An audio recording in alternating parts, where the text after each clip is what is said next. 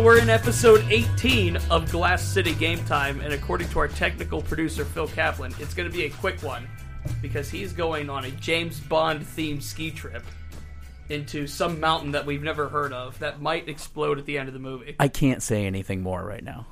That's exactly what a secret agent would say. That's what I'd like you to think. Phil, we wish you safe trips. Thank you, man. You, I think you only say break a leg before somebody goes on stage. So if I'm actually like I would have a chance to break a leg, I think you would say, um, "I hope you get laryngitis." Goodness. Is that what you? Because that would be the opposite. Because if you're going on stage, you don't have a, really a chance to break a leg, right? Depends on what you're going on stage for. A soliloquy.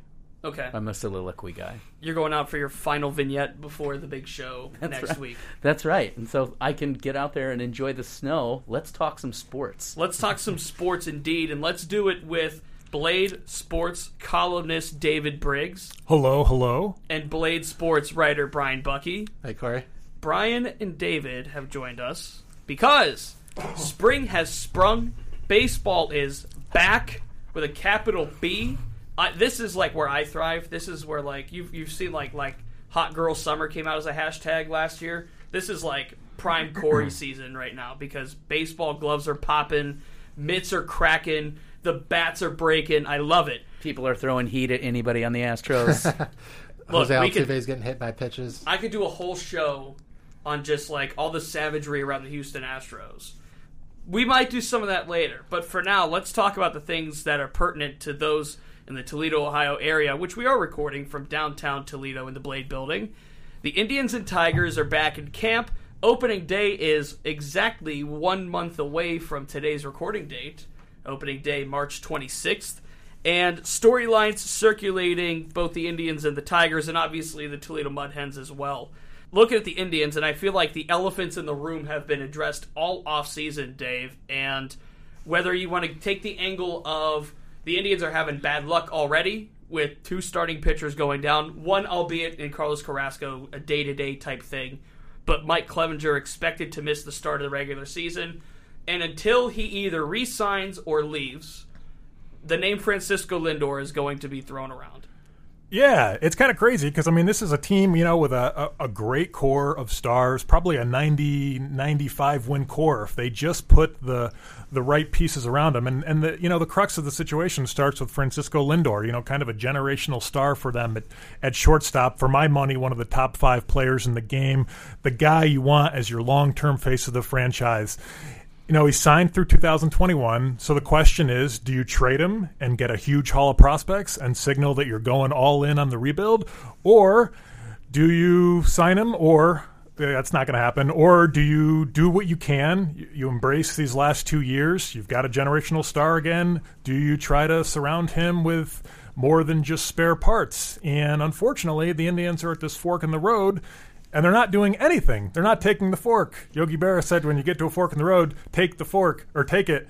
And they're not doing anything. They're going straight. It makes no sense. So they're cutting the payroll down to about 94 million this year.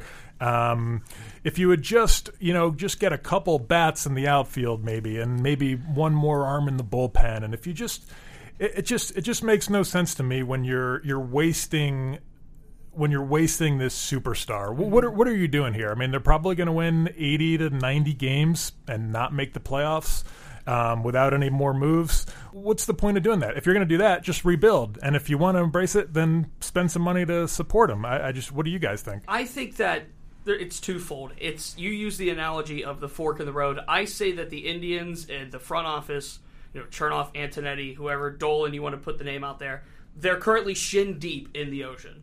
You want to get in the ocean to feel the ocean and to, and to cool down from a hot day, but you don't want to go diving headfirst into it and truly get soaked in. And that would be the metaphor for the Indians buying into the superstardom of Francisco Lindor, and for the fact of that matter, Jose Ramirez the the contrary to that is completely going out of the water, drying off completely, which would be the rebuild.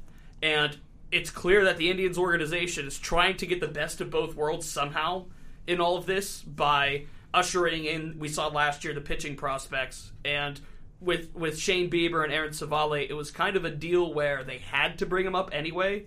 So now this is where you really would have start to see, and, and Zach Plesac for that matter, you would have start to see those guys this year, but an expedited process at that. So we know that those three guys are working well. Obviously, Shane Bieber, one of the top pitchers in the American League, and Brian, if you're the Indians, sink or swim, or just completely pull out of the entire situation and start the rebuild. Make fans happy one way or another because it seems like fans, regardless, right now are just totally restless. Yeah, like you said, it's it's kind of you know go one way and commit to it and and you know see what you can do, whether it's rebuild or kind of like like Dave was mentioning, build some pieces uh, you know around you know Lindor. You mentioned the young core uh, of pitching that they have obviously they've been hurt by some injuries with you know Clevinger and, and Carrasco so far, but um, yeah, it'll be interesting to see what, what, what they do. And, and um, you know, right now it's it's not much, but um, it'll be interesting to see how it kind of plays out. And beyond Lindor, the thing that's frustrating is, like you said, you know, Jose Ramirez. He, he he obviously started incredibly slow last year, but had an MVP caliber second half, kind of return to old form. When you have those two cornerstone position players, and then the top end of the rotation with with Clevinger and, and Bieber, as as crazy as to say, that's probably as good as, as any two in baseball, or, or close to it. I mean, those guys, if if they continue to uh, to pitch like they have. But this is the most top-heavy team in baseball, and I don't think it's really close. I mean, you've got you've got five of the top maybe I don't know, 50 or 60 players in baseball. And then it's just this huge drop off. And that's what makes no sense. And I think fans just, and we're getting into another down a rabbit hole here, but I don't think anybody believes the claim that they're losing money. And even if they were, there are ways to be creative. You know, maybe you go all in now, and then once Lindor leaves, then you then you have a little buffer room and you lower the payroll. People would understand that. But once when you have this core stars, you just got to go for it. I understand that teams like the Dodgers, for example, that have basically everything, meaning prospects, money, and star players already on the big league roster. I understand that they can kind of get a little more reckless with things and really not lose the entire city. But if you're the Indians, you have the top TV ratings in baseball. To your point about them losing money, they're not losing money. They have the top TV ratings in baseball. They have one of the biggest draw players in the entire league in in Lindor. Not just talking about talent. Draw players. People want to see Francisco Lindor play. Yeah. People want to see Mike Trout play. People want to see Nolan Arenado play. Baseball aficionados want to pound see. for pound. Frankie Lindor has a better smile than Mike Trout, though. I just want to He add does. that in as Oh, a yeah. quantifiable Oh, statistic. He does. Better hair too, right? Yeah, totally better hair than You Mike don't see that Trout. this year. Huh? No better hair than Jose Ramirez though. Cheeto hair or whatever Yeah. whatever color he's going this year. The flaming hot Cheetos. And to the counterpoint of people wanting to blame the fans for this, you know, with the attendance issues, yeah, they've had attendance issues. But like you said, they have the top local ratings in baseball. And on average, I mean, they're they're getting actually the total viewership is close to teams like the Red Sox. It's bigger than the Cardinals, and that's total. That's that's kind of transcending just the market size. So if they're losing money, that's their fault for negotiating a bad TV deal. The huge money these days is in the regional TV contracts, and maybe they had bad timing and and signed the deal before uh, before it exploded. But if they're losing money, that's just because they're bad businessmen. I just don't buy it. And I think that we're looking at Roberto Perez as a potential superstar. He's a great defensive catcher. Maybe the offense could come around, but it's not like they don't have these pieces that say the Dod- I use the Dodgers as an example because they got star power, they got money, they got prospects. That's the holy trinity right there in baseball. And the Indians have prospects, a la Nolan Jones, who got and who got extended a non-roster invitee uh, to spring training, and then top pitching prospect, who at least it was for a number of years, Tristan McKenzie, coming off a back injury. Probably will get some innings in Akron and then AAA in Columbus, and we might see him in Cleveland. So it's not like they don't have anything else behind Lindor and Ramirez. So that's kind of where we're at here with them playing this game of either going ankle deep in water and not going all the way in or coming out, or like you said, going straight through a fork in the road. I want to shift the focus because I feel I think with the Indians there's some like frustration behind it, and I think there's some not animosity, but I think there's some just like head banging on the wall with the Indians, like just figure it out, do something, and I'm sure fans will buy in one way or the other. Brian, I want to shift the focus onto the Toledo Mud Hens because we are fully aware that the Tigers have been in rebuild mode since the day they traded away Justin Verlander, basically. For a couple of years, it was okay, the Tigers are the bottom of the barrel of the American League. They land the number one pick. Boom, here comes Casey Mize. They draft Matt Manning. He turns out to be pretty solid. Baseball America has caught on to the potential throughout the higher levels of the Detroit Tigers system, and so much so, I didn't know this could have been a thing, but a super team throughout minor league baseball. And Baseball America says that the Mud Hens are the number two super team behind the Montgomery Biscuits. First of all, great nickname. Biscuits Absolutely. and gravy, always a great option. Second of all, that's the Rays Double A affiliate down in Alabama. So when you look at this super team moniker that they're given, why do you think that is? I think they have to be assuming that you'll see Mize, Manning, Skubal, who's a, a breakout pitcher, um, lefty, who was who really turned heads in Double A Erie um, last year, and he's climbed up a lot of the, the prospect charts and, and the prospect rankings. Um, I think it's mainly because of those three, and, and we're talking about just a really potentially young, exciting rotation that could all be in Toledo kind of at the same time this season. And in addition to that, too, there's going to be players coming up from Erie position players. An Isaac Paredes, Sergio Alcantara, uh, looking at a Jose Azocar. There are options that are going to be in this Mud Hens lineup that'll make it as deep. Potentially some players coming back, too, right? Yeah, absolutely. We'll probably see Da- uh, Daz Cameron again, who was uh, you know a little bit disappointing last last season uh, in Toledo, but he's he's still a highly thought of player. Um, Jake Rogers, the great defensive catcher, who struggled mightily when he went up to Detroit, but he should get another chance at Toledo. And then um, Willi Castro, another one who has some potential at um, at shortstop, and we'll likely see in Toledo uh, again this uh, again this season. Willi Castro, formerly of the Indians organization, too. That's that's a nice little connect the dot there. Under new manager Tom Prince as well, and I want to get both your perspectives on the Mud Hens and the in the Tigers organization bringing Prince in because Doug Mientkiewicz they didn't have a sloppy season really last year. I mean they, they didn't make the postseason; they were under 500, but it wasn't a it wasn't a horrid you know forget about it season by any stretch. So the direction to go with Tom Prince, Brian, you've had interactions with him. What's the vibe around him so far? What are your first impressions around him? I think the general consensus is he's you know a solid, just kind of a solid baseball guy. He's a former catcher, um, learned under actually um, under Ron Gardenhire. He, he caught for Gardy one year in, in uh, Minnesota when he was a veteran catcher. Um, so he's kind of a guy who's been around the game a long time, has a perspective of a catcher who can kind of relate well to some of the young pitching that they, they might have from that catcher's perspective. Um, and he's kind of just a, a solid guy who, who um, should be kind of a steadying force with some of the some of the prospects that they'll likely see. Those former catchers always turn into some form of like a good coach, whether it's, whether it's bench coach, hitting coach, bullpen coach, manager. eh, You always see that. Briggs, what are your anticipations for the Mud Hens this year now under Prince?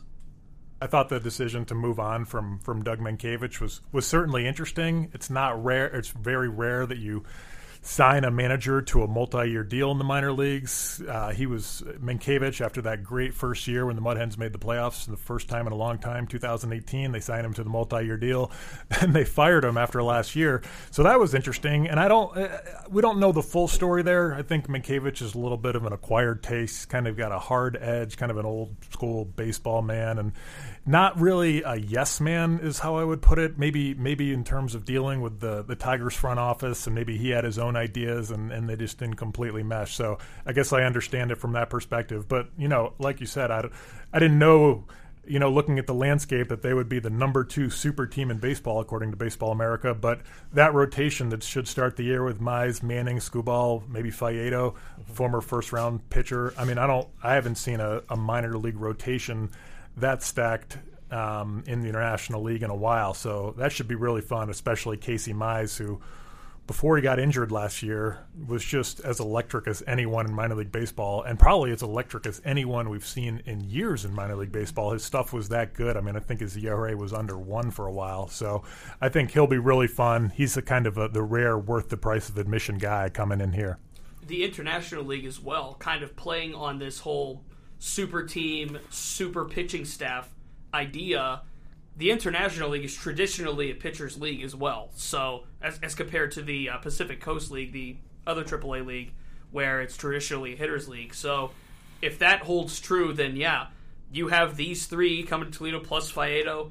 it could be a really nice season for the Mud Hens, and it's based on pitching, which is kind of a rarity anymore because you see more more swinging strikes, you see more swings, you see more home runs, you see more base hits nowadays, and um, I, I, think that when you look at the the Mud Hens in, in that rotation, then you couple it with the po- possibilities around the lineup, it really could be a nice season. I see where they're coming from there. Um, some storylines to watch throughout Indians and Tigers camp here. I want to kind of break that up because with the Indians, we're obviously looking for you know, right now the starting pitching with the injuries to see who can maybe come up. But Briggs, is there anything else that you're really keeping an eye on regarding Indians camp?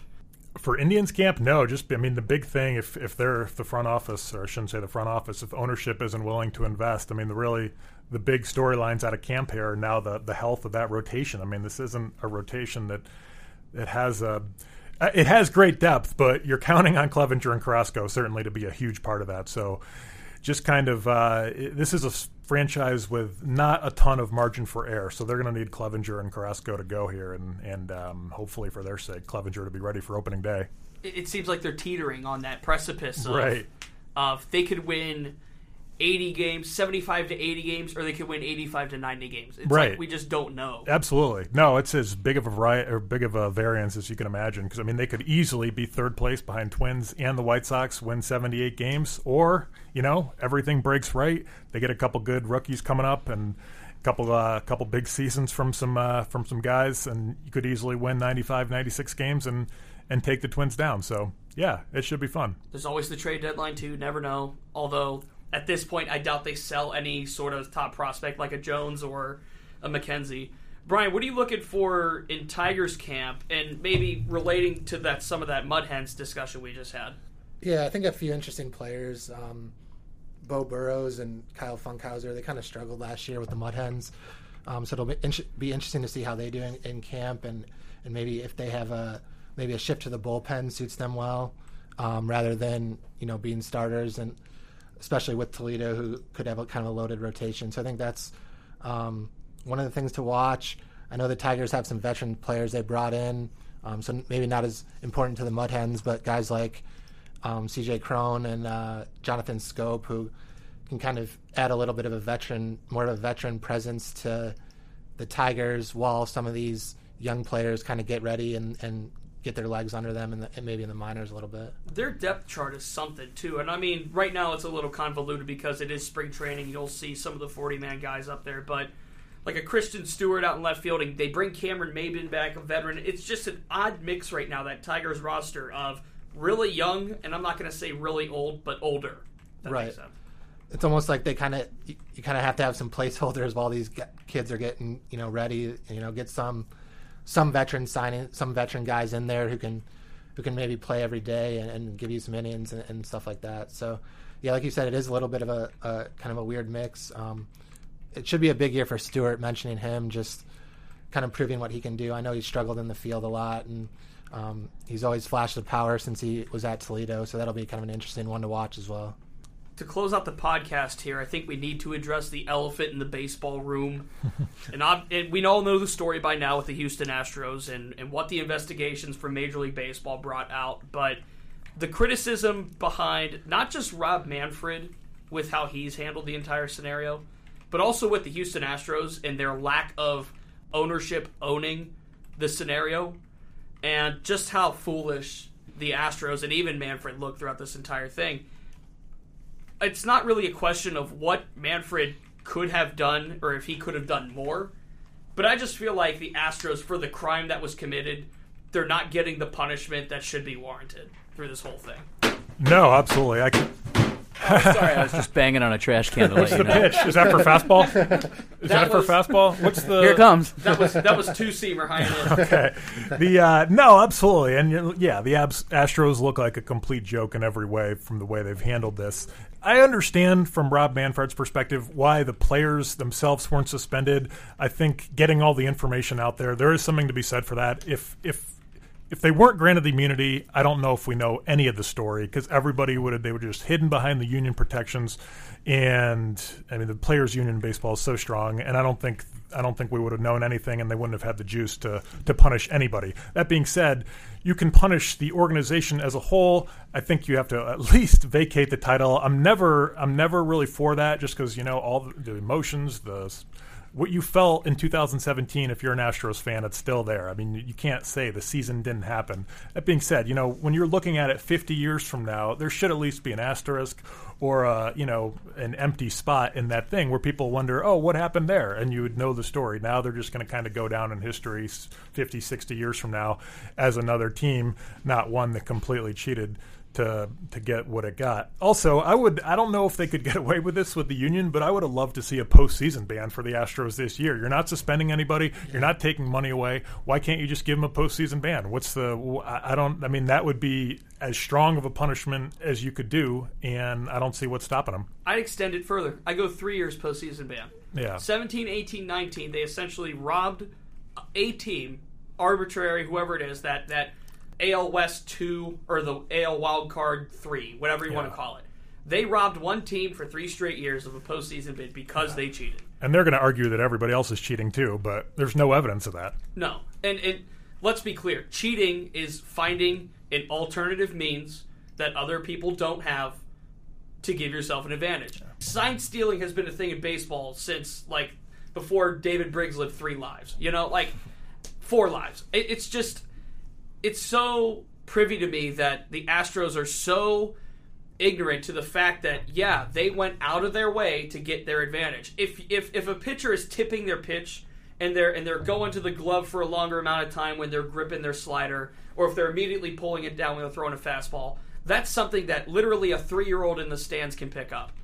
But using technology, using outside means, that's the cheating part. And the fact that the Astros are so just like blase about that really insults uh, first of all me as a fan but it also insults the whole game in general. And i'm not trying to compare like to pete rose or anything like that because that's apples to oranges but I, I just think that they're not getting the punishment for the crime. And rob manfred's kind of making a joke out of it. In fact he called the commissioner's trophy a piece of metal. Yeah, yeah and that's not a good look. And he tried to walk that back, and it's just a whole mess. And Brian, what are your thoughts on just how either Manfred handled it, or the punishment, or just what the whole situation is in itself? I think the other thing, looking back on it, is those those Dodgers teams were so good, and they were basically robbed of a of a title in their in their window, you know, of opportunity. And it, like you said, it, it cost a bunch of teams. I mean, the Yankees had some good teams in the you know in the ALCS, and and they were affected by it. So. Um, yeah, I think they they um, owner Jim Crane just his press conference was just ridiculous um, as it gets when he um, when he spoke to the media and they just seem to have kind of a, a tone deaf overall feel for you know what they did and and how it affected you know other teams and, and the game of baseball as a whole. You mentioned that that's the phrase I was looking for tone deaf. That's all it was. I mean, it was just a complete mess of a whole of a whole thing. And by the way, Indians fans, that could have been you in seventeen if the, if the Indians, who had the best record in the league, didn't lay a fat egg in the ALDS against the Yankees. The other thing that bothered me about Rob Manfred is that he basically said the public eye is going to punish the Astros enough. Come on. Think, first of all, I think they care.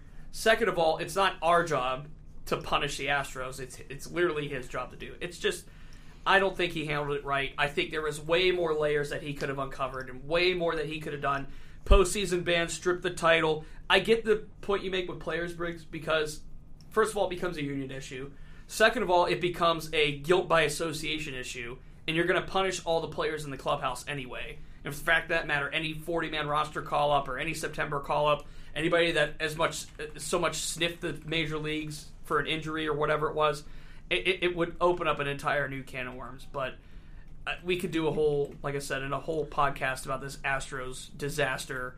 But I think we'll save some more of that conversation for more of the season because this is this story's far from over. For the fact that matter, and already in spring training, players are literally feeling beanballs. I think there were six in three games already on Astros hitters, so it's going to be a rough year down in Houston. Uh, before we get out of here, because Phil Kaplan has his suitcase standing by the door. I'm joking. It's my trash. It's my trash can. It's, it's kind of a dual threat. He's situation. taking a tin suitcase full of papers. Do you think they had hollowed out trash cans, or do you think they just like put stuff in it to like weight it? And if you heard a loud, if you heard a like lower pitch, it was a curveball. A You know, I, pitch. I'm sure if you knew, if we knew all the details, you could be a fly on the wall. I'm sure there were meetings about how they were going to go about it, and I'm sure things were tested and some didn't work, and you know some were weighted trash cans or whatever, Rubbermaid. The official trash can of the Houston Astros. Well, they, it was revealed they had like spreadsheets of like Yeah. you know stuff that had had worked and stuff that it didn't, what they were doing. So somebody was collecting that information, and there had to be trial before they got to that stuff that worked. the day that Major League Baseball puts sponsors on the jerseys, the Astros will get Rubbermaid or Starlight or That would be great. That would be great. or like Home Depot, generic plastic Home Depot trash can. Anyway, uh, any final thoughts before we get out of here, gentlemen, on another episode of Glass City Game Time? Mr. Briggs, Jerry Springer. and now for my final thought. I am ready for March Madness after the big Bowling Green win last night over Akron that put them uh, one game up with three to go. And we were just talking, we could have a huge showdown in the first round or in the, uh, I guess, the quarterfinals of the MAC tournament in Cleveland. If Bowling Green is the one seed with the bye straight to Cleveland, and Toledo gets the eighth seed, as it looks like they might, if they win that first round game, 8 9, it would be Toledo BG in the quarterfinals, and how sweet it would be for Toledo Wow. to possibly ruin this magical season for BG, and I guess how sweet it would be for for the Falcons to uh, you know send Toledo home packing with their third sh- win of the season in the rivalry. So I'm looking forward to March Madness, and especially locally. So Yeah, that'd be major spoiler if that happened for, for Toledo's sake, at least in the tournament. Brian, any final thought? Yeah, I agree. I mean, it's a great time of year. Baseball's on the horizon. March Madness coming up. Um, it'll be interesting to see how this uh, college basketball season plays out. It's kind of one of the stranger seasons I can remember in a while, just with all the um, kind of the upheaval, the the um, teams you know losing in the, top when they get in the top ten and all that, and there's no real powerhouse, so it could be a really wide open um, March Madness tournament. So looking forward to that. This is uh, this is heel Corey coming out because I'm a Pittsburgh Penguins hockey fan. Sorry, Red Wings fans. Um, the Pens traded for Jason Zucker and Patrick Marleau, and now we, I say we, we are the Metropolitan Division favorites once again, searching for that third cup in five years. And I tell you what, if if they get back, they're gonna win one for Marleau, Sid the Kid ready to go, Geno Zucker win one. Jake Guentzel's hurt. I know it. It sucks. I wish he was still healthy, but we're coming. I'm telling you, this is heel Corey at its finest. I could get I can get way crazier, but for the sake of time and for the sake of social media hate, I may get thrown at me. I I'll like just it. stop there. Phil, you have a final thought before you get out on your vacation. I just seeing how far the Indians have gotten away from 2016 when they seemed so close is the most disheartening thing to see about that franchise. I mean, it really seemed like it was a bummer they lost to the Cubs. If the Tribe were going to lose a World Series to anybody, you gotta gotta say, well, okay, well, it's the Cubs. But they seem to have such a good core of young players, and now four years on, just barely trying to hold on. Like you said, they still have these dynamite top players, but nobody else around them to build the team. It's just There's And I thought- that you like. I thought that Like- they were going to really bring it. I was really like in 2016. It seems so close, but so far away at both the same time. So I'm, I'll be pulling for the tribe this year, but kind of knowing that if it's not this year, that it's it's a total it's a total rebuild pretty soon. Yeah, but like, there's players that you like. Like, I like Oscar Mercado. I like Bobby Bradley. I like Roberto Perez. I like Clevinger. yeah, I, I like Mike Clevinger. I like Shane Bieber. But like, um, Lindor, Ramirez, Bieber, those are your all stars this year, bona fide. Clevinger fringe because he's injured, never know. And and Perez, great defensive catcher. But otherwise, it's like, eh. Domingo Santana, eh. He'll hit maybe 25 home runs, but he might also hit 220. So I don't know. But uh, a lot's to be seen and played out. Those of you listening in, thank you so much for doing so again. We always appreciate you checking out Glass City Game Time. Please, if you have not done so yet, subscribe. You can find us on ToledoBlade.com, on Blade News Slide. You can find us on iTunes, on Spotify, on Google Play, basically anywhere that podcasts are found. Just search Glass City Game Time and you will find us. If you enjoyed the show, please leave a like rating. We always appreciate that as well. So, for David Briggs, for Brian Bucky, for Phil Kaplan, my name is Corey Christen. This has been episode 18 of Glass City Game Time. We can buy tobacco now. How about that? We'll catch you all next week. Thanks for listening. We're legal.